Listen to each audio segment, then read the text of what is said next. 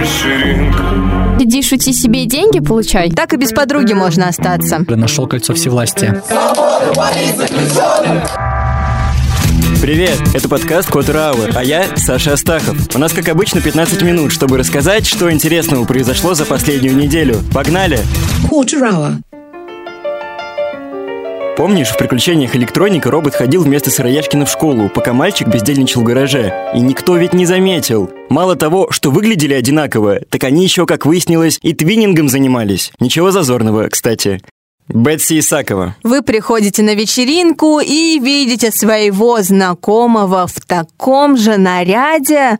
Вот это поворот! А с вами такое бывало? Да уж, встретить лучшую подругу в таком же платье, как и у тебя, неприятно. Так и без подруги можно остаться. Но есть и люди, которые специально одеваются одинаково со своей семьей и близкими людьми. Все они занимаются твиннингом. От английского твиннинг. Twinning. Этот глагол, близнецевание в буквальном переводе, произошел от английского слова «твин» – «близнец». Twin. Твиннинг – это когда несколько членов семьи одеты в одинаковую одежду и находятся рядом. Wow. Совсем как настоящие близнецы. Ведь ты как я, разве? А я как ты. четырнадцатого февраля – День всех влюбленных. Отличный повод разделить костюм со своей второй половинкой. Да, современная молодежь поддерживает и развивает этот тренд, потому что это действительно мило. Ваших губах и ваших цумах не отыщешь таких костюмов.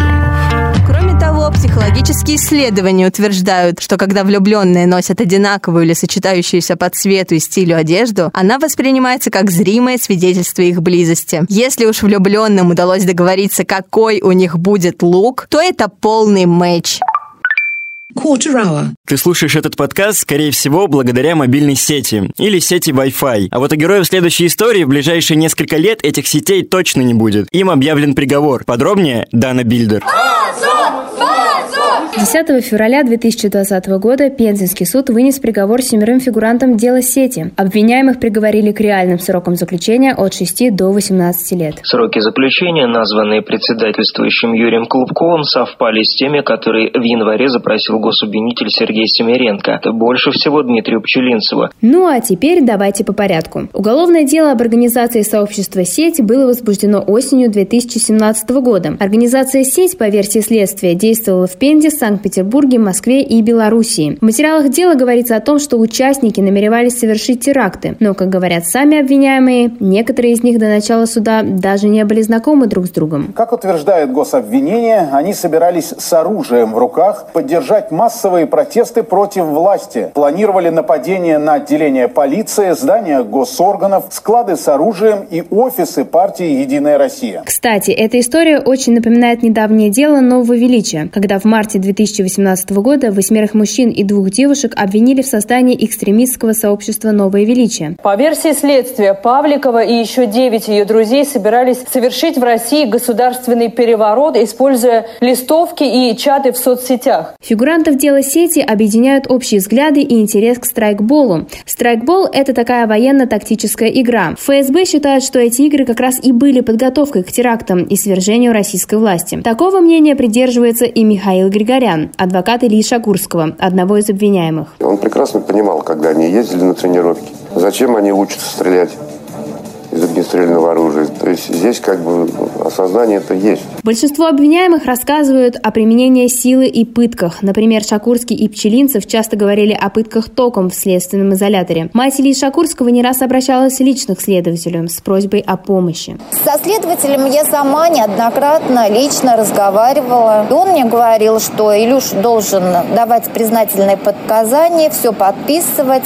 Ему это зачтется на суде, и у него будет вторая часть. Филинков, задержанный в январе две тысячи восемнадцатого года, рассказывал, что после снятия отпечатков его избивали около четырех часов подряд. Вот что говорит об этом один из правозащитников. Не может идти в двадцать первом веке судебный процесс, который основывается над показанием, выбитыми под пытками. Травмы зафиксировали и на теле у обвиняемого Шишкина, но он ни о каком применении силы в свой адрес не говорил. Кстати, дело Шишкина рассматривалось в особом порядке, потому что он признал вину и согласился сотрудничать со следствием. Ну и уже после вынесения судебного приговора возле здания суда собралась толпа негодующих и несогласных. Ребята, держитесь, мы с вами! Мы с тобой! Ты, мы с тобой! Свободу, Борис, заключенным! свободу болит заключенным.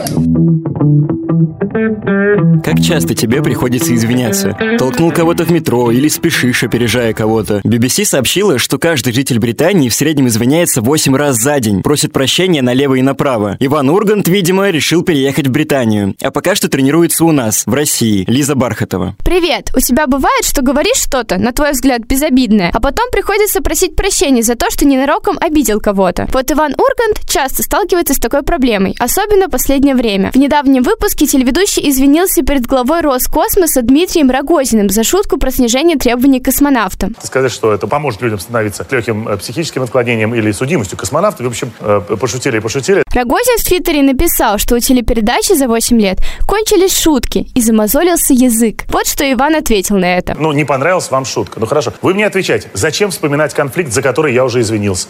Про верующих? Ну, мы это закрыли. Но это все равно, что я бы сейчас сказал, восемь лет для программы, для нашей это много, а вот для строительства космодрома Восточной это вообще ничего. Понимаете?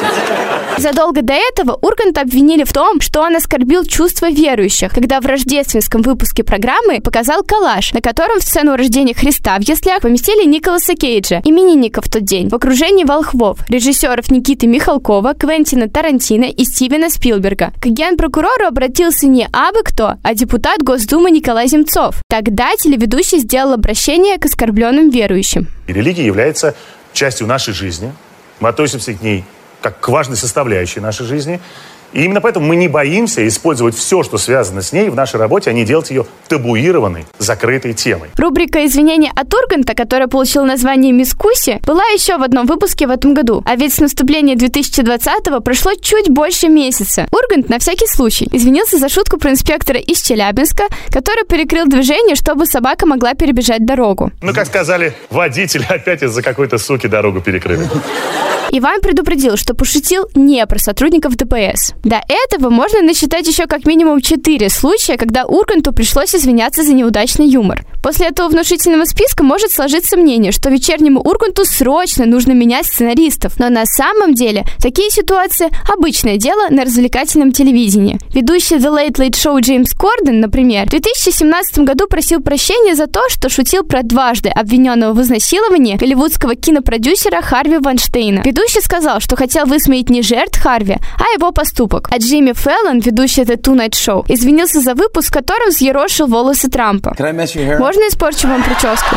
По его словам, он таким образом не пытался очеловечить президента или выразить согласие с его политикой. Телеведущий согласился, что был слишком дружелюбным с Трампом, и сейчас он повел бы себя по-другому. Президент, кстати, в ответ написал в Твиттере, что сейчас Фэллон извиняется, хотя после того выпуска телеведущий звонил ему и благодарил за то, что у передачи были необычайно высокие рейтинги. «Будь мужчиной, Джимми», — твитнул Трамп. Что ж, как видишь, участь ведущего вечернего телешоу не такая уж легкая. Тут как в песне Фейса.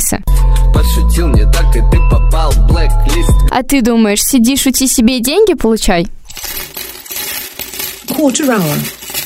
пятого февраля в Турции сошла снежная лавина. На место прибыли триста спасателей. А потом сошла вторая лавина за день. Из-под снега вытащили несколько десятков человек, но минимум тридцать три погибли. Был бы тогда прибор, который помог точнее и быстрее найти людей, жертв могло бы быть меньше. Наши ученые, кстати, разрабатывают такой. Никита Анисимов. восьмого февраля всероссийский НИИ эм че эс России сообщил о том, что началась работа над новыми приборами для поиска людей под завалами. Это будут радиолокационные мобильные комплексы, которые по внешнему внешнему виду напоминают чемодан. Начальник исследовательского института Сергей Диденко рассказал, что приборы смогут вычислять расстояние до объекта. Например, сошла лавина. Раньше спасатели пользовались стальным прутом. Они двигались цепью и прощупывали снег. Помогали и собаки, однако возможны условия, при которых использовать их помощь невозможно. Теперь прибор будет сканировать снежный покров и показывать его структуру. По словам Диденко, на участок площадью десять метров понадобится от одной до трёх минут. Правда, глубже пяти метров прибор сможет заглянуть с трудом. А в таком случае не факт, что полученные на большей глубине данные будут достоверными. В результате взрыва бытового газа обрушился подъезд жилого многоэтажного многоквартирного дома с первого по десятый этаж. Всего полсотни квартир и более ста жильцов. Эта трагедия произошла тридцать первого декабря две тысячи восемнадцатого года в Магнитогорске. Погибло тридцать девять человек. Многие из них оказались под завалами. И насколько легче спасателям было бы искать, если бы они могли тогда использовать новый прибор, а не старые методы. Во многих странах используют похожую на разработку наших ученых систему поиска жертв обрушения зданий и лавин. Например, микрофоны, тепловизоры и доплеровский радар. Последний больше всего похож на анонсированную Диденко технологию. Вот только прибор этот сложен в калибровке и требует наивысшей точности от пользователя. Плюс в случае изменения структуры завала из-за каких-нибудь подземных толчков настройки нужно производить заново. Означает ли это, что прибор, разработанный эм че эс, лучше? Возможно, но будем надеяться, хоть это ужасно наивно, что нам никогда не выпадет шанс сравнить работу двух приборов на практике. Ученые говорят, что социальные сети и постоянный поток информации мешают развитию мышления и полноценной работе мозга. Не знаю, так ли это, но иногда, правда, хочется отдохнуть и погрузиться в информационный вакуум, чтобы ни сообщений, ни звонков, ничего. Кольцо всевластия бы помогло. Думаешь, это все сказки? А вот полицейские из Англии нашли одно. Саша Козлов. Департамент стражи Шира нашел кольцо всевластия. Владельца просят связаться с органами правопорядка для вручения. Так могла бы звучать эта новость в параллельном мире, если бы мы жили в мире Джона Толкиена. На самом же деле полиция графства Норд-Йоркшир действительно сообщила о нахождении кольца. Правда, стражи порядка не поняли сразу, что нашли не обычное кольцо, а копию кольца всевластия из киносерии «Властелин колец». Пользователи Фейсбука, где полицейские опубликовали пост, написали более тысячи комментариев под постом, соревнуясь, кто постебется над полицейскими лучше. Даже их коллеги-полицейские из Кингстона пошутили над авторами поста, когда написали: «Мы можем помочь. Думаем, что один из первоначальных владельцев, мистер Смегл, имя Голлума, когда-то он жил неподалеку от Гладенфилдс у реки Андуин». Действительно, если не знать персонажей Толкина и не помнить все топонимы Англии, можно решить, что они всерьез собрались помочь своим коллегам. Другие комментаторы подхватили идею. В отличие от тех, кто смеется над нашей доблестной полицией, я провел некоторое расследование и нашел владельца. Пожалуйста, верните кольцо Саурону Майеру, Гондор Уэй, Мордор, Средиземье. Когда полицейские поняли, что именно они нашли, они признались: нам, очевидно, надо обновить наше знание кино. Тем не менее, это чья-то собственность, и мы хотели бы ее вернуть. Тут им мог бы помочь главный совет, который оставил один из комментаторов. Чтобы найти владельца кольца, нужно просто это кольцо надеть, и хозяин найдет полицейских сам. В любом случае, им лучше не надевать его, а в случае, если хозяин не объявится, бросить кольцо всевластия в лаву. А ты знал, что Фродо, имя главного героя «Властелина колец», происходит от слова «фрод», что в переводе со староанглийского означает «умудренный жизненным опытом». Я бы так описал Скриптонита. Родился в небольшом городе, раньше на заправке работал, а теперь звезда. У рэпера, между прочим, новый альбом недавно вышел. Настя Дроздова. Для некоторых людей образ известного казахского рэпера Скриптонита ассоциируется только со строчками из его хитов, которые знают почти все подростки.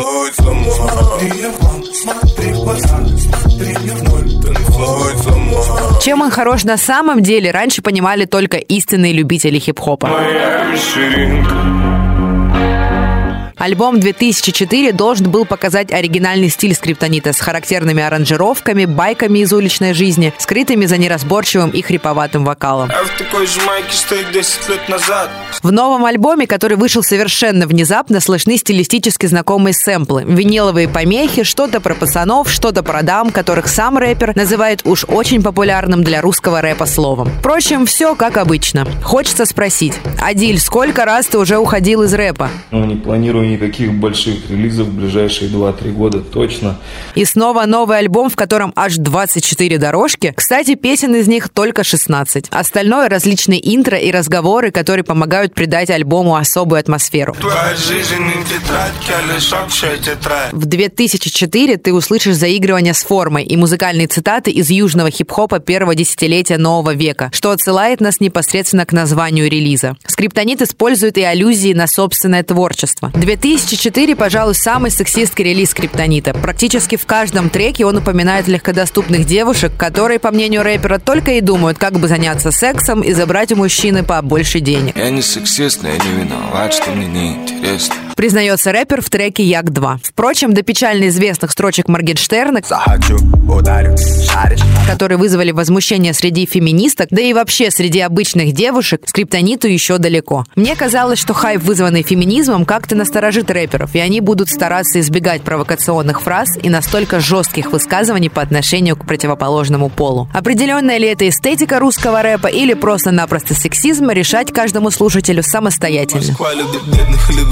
Наши пятнадцать минут уже и закончились. На этом же месте ровно через неделю. Договорились? Не забудь подписаться на нашу группу Лаудикаст ВКонтакте и рассказать о нас друзьям. Это был подкаст Quarter Hour, а я Саша Астахов. До пятницы!